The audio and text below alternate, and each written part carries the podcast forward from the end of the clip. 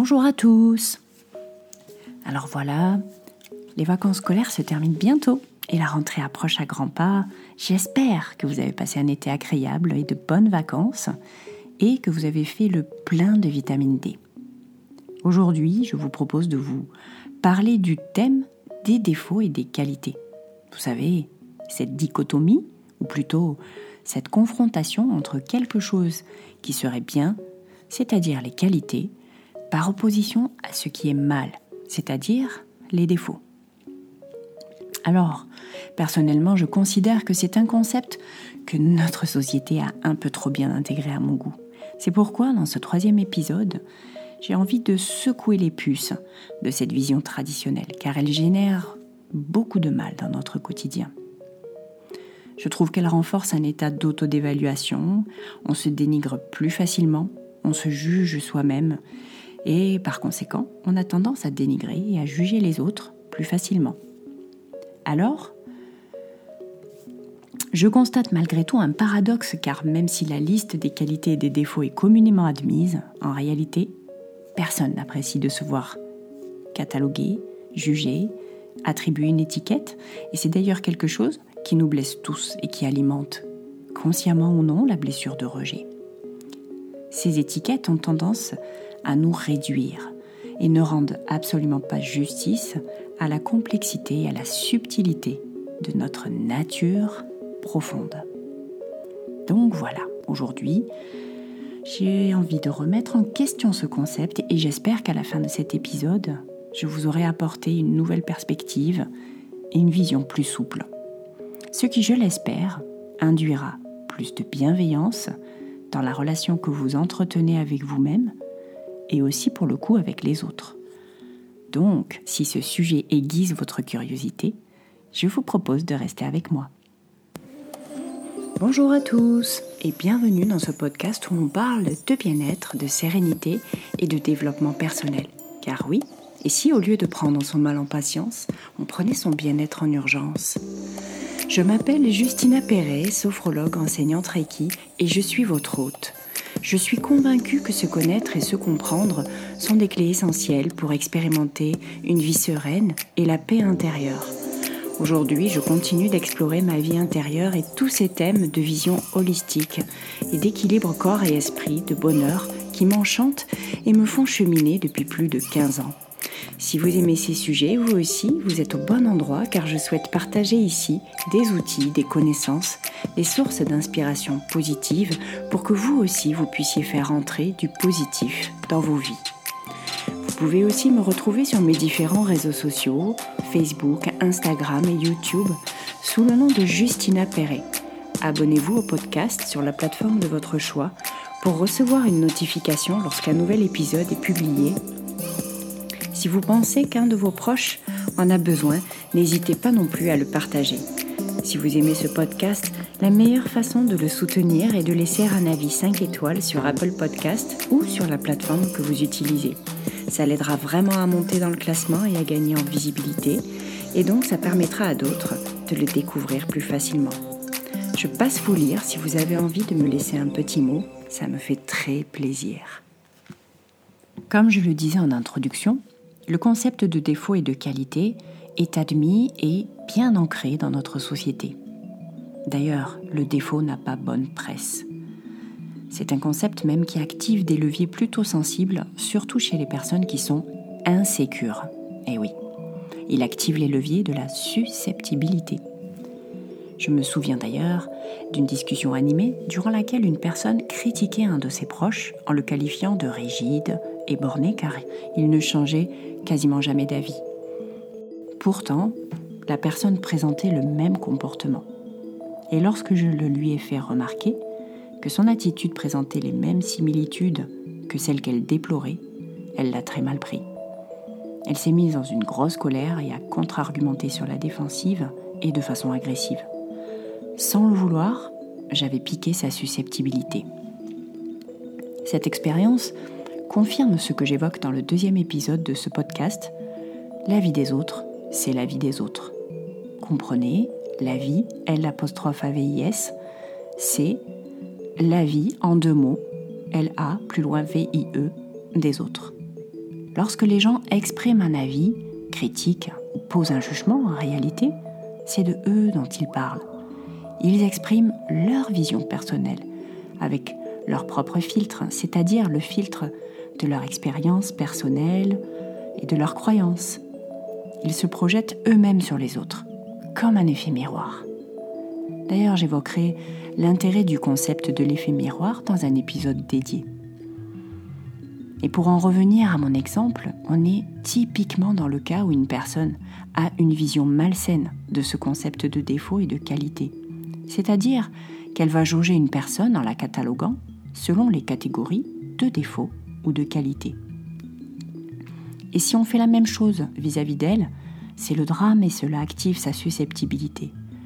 On comprend que dans ce cas, la dualité bien-mal est très présente. Elle ne supporte pas qu'on lui colle une étiquette, bien qu'elle le fasse avec les autres. Et sa réaction de susceptibilité est typiquement une réaction d'effet miroir. Mais c'est également de l'arrogance. Une critique peut être constructive et elle le sera surtout quand elle provient d'un expert dans le domaine critiqué. Mais lorsque la personne qui critique n'a aucune expertise, alors cela relève de l'arrogance. Et c'est d'autant plus de l'arrogance lorsqu'on critique une personne que l'on ne pourra jamais connaître. Je considère que se connaître soi-même est un processus tellement vaste, subtil, complexe, qu'il est impossible de connaître une autre personne que soi. Je considère donc que c'est un manque d'humilité et la manifestation d'une arrogance quand on critique les gens, et encore plus les gens dont on ne sait rien de la vie. Toujours est-il que dans l'échelle de valeur de cette personne, il y a une dichotomie entre ce qui est bien et mal. Elle critique facilement les autres, pose des jugements de valeur sur ce qu'elle considère, selon son échelle de valeur personnelle, comme des défauts ou des qualités. Et cela sans avoir le recul pour accueillir sur elle-même ce processus d'étiquetage, de critique et de jugement, ce qui active sa susceptibilité. Donc, comment prendre du recul sur ce concept de défaut et de qualité et du coup comment désactiver ce levier de susceptibilité? Pour répondre à cette question, je vais évoquer le cas d'une personne sécure, bien dans sa peau, à l'aise avec la gestion de ses émotions. Ce qu'il faut comprendre, c'est qu'une personne qui est sécure a fait l'introspection qui lui aura permis de bien identifier ses défauts et ses qualités. J'irai même plus loin, une personne sécure les qualifie même plutôt de force et de faiblesse, voire même de zone d'ombre et de lumière. Donc, lorsqu'on la critique, ça ne la touche pas. On peut lui coller toutes les étiquettes que l'on veut, aussi négatives soient-elles, ça ne lui pose aucun problème, car elle les a identifiées et elle les a acceptées. Elle sait qui elle est. Elle ne ressent ni le besoin de se justifier, ni le besoin de démontrer que son interlocuteur se trompe. Et surtout, elle ne le prend pas personnellement. J'ai développé ce thème dans le deuxième épisode de ce podcast, donc si le sujet vous intéresse, je vous suggère de l'écouter. Ainsi, tout ce qui relève de la critique ou de ce que je qualifie d'étiquetage, selon le catalogue des qualités et de défauts, ça la laisse de marbre. Elle est parfaitement indifférente. La personne sécure a une relation saine avec le concept de défaut et de qualité car elle a pris du recul. Et c'est pour cela qu'elle ne se sent pas en danger ni affectée par la vie des autres. Cela signifie qu'elle sait faire la part des choses entre sa nature profonde, sa personnalité et son comportement. Elle sait parfaitement faire la distinction entre les verbes être, faire et avoir. Ce qui signifie qu'elle a conscience que ce qu'elle fait ou ce qu'elle a ne détermine pas qui elle est. Et j'irai même plus loin encore en vous disant qu'en réalité, les défauts n'existent pas. Les défauts sont simplement des qualités qui s'expriment dans le mauvais contexte. Et j'ai pris conscience de ça grâce à une expérience personnelle que je vais partager avec vous maintenant. Avec mon compagnon, nous avons souhaité organiser une fête de mariage pour réunir nos familles. Lorsque nous nous sommes mariés au civil, nous avions pris la décision de différer la date de la grande fête de famille.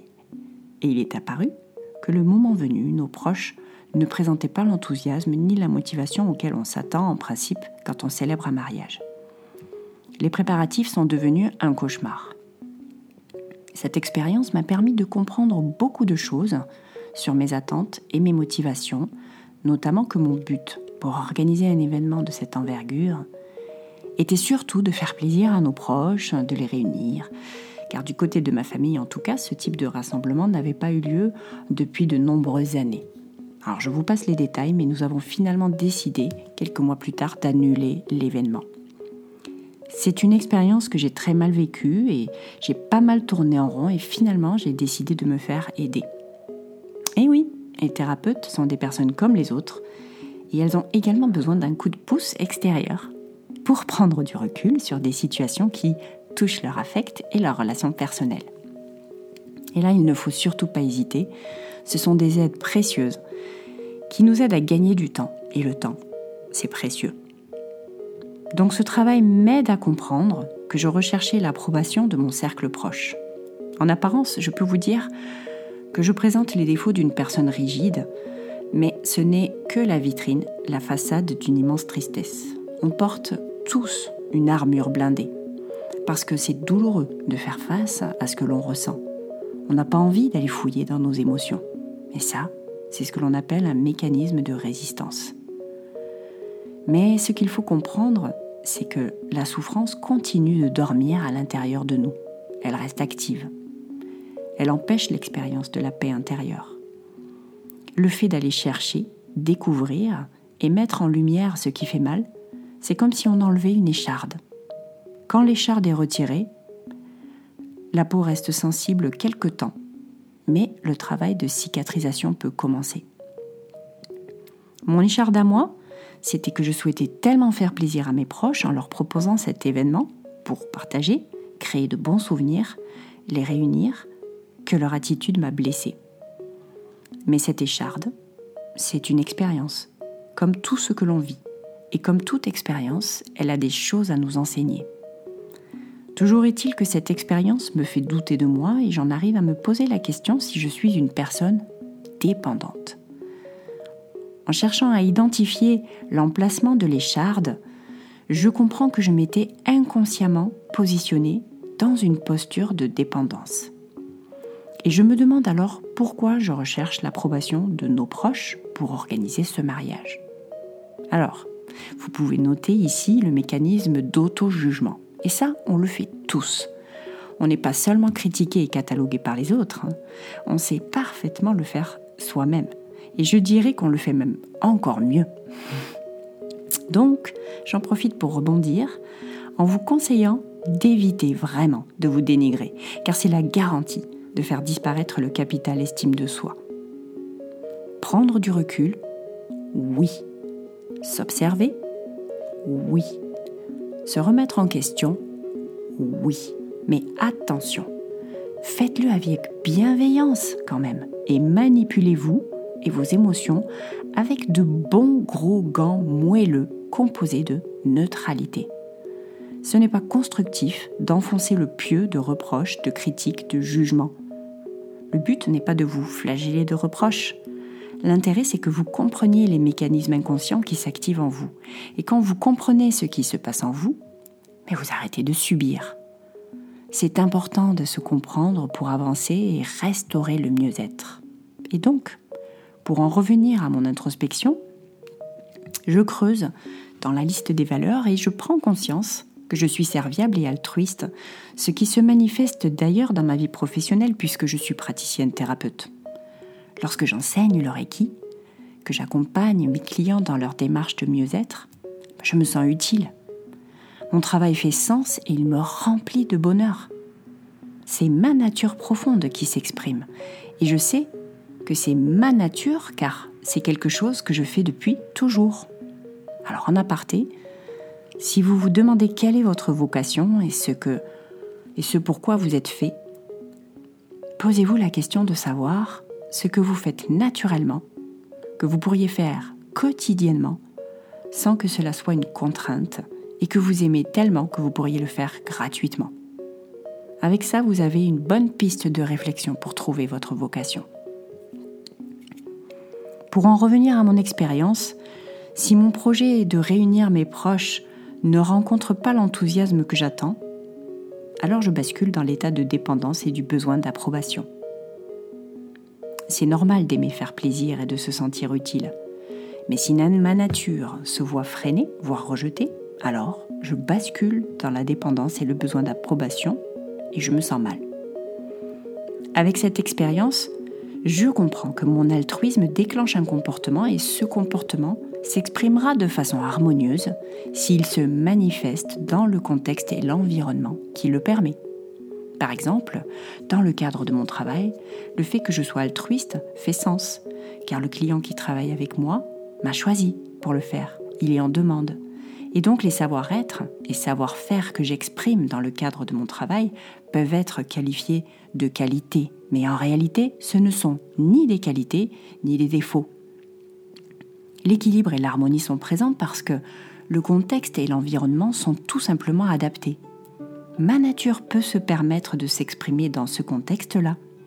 Je n'ai pas besoin de rechercher l'approbation de mes clients car je travaille avec un profil de personnes qui sont en demande de ce que j'offre et propose professionnellement. Les gens, les clients viennent vers moi par choix. Dans le contexte familial, c'est différent. C'est là que j'ai pris conscience que ma zone d'ombre se manifeste et que je me place inconsciemment dans une recherche d'approbation. C'est un mécanisme qui fait partie de moi et en l'identifiant, je ne le subis plus. Et même si la situation me blesse, je n'ai pas de jugement de valeur à avoir sur la réaction de nos proches. C'est leur choix, leur décision, leur expérience. Ce que je ressens m'appartient totalement et je n'ai pas à les rendre responsables de ma tristesse. Et là, je franchis un cap.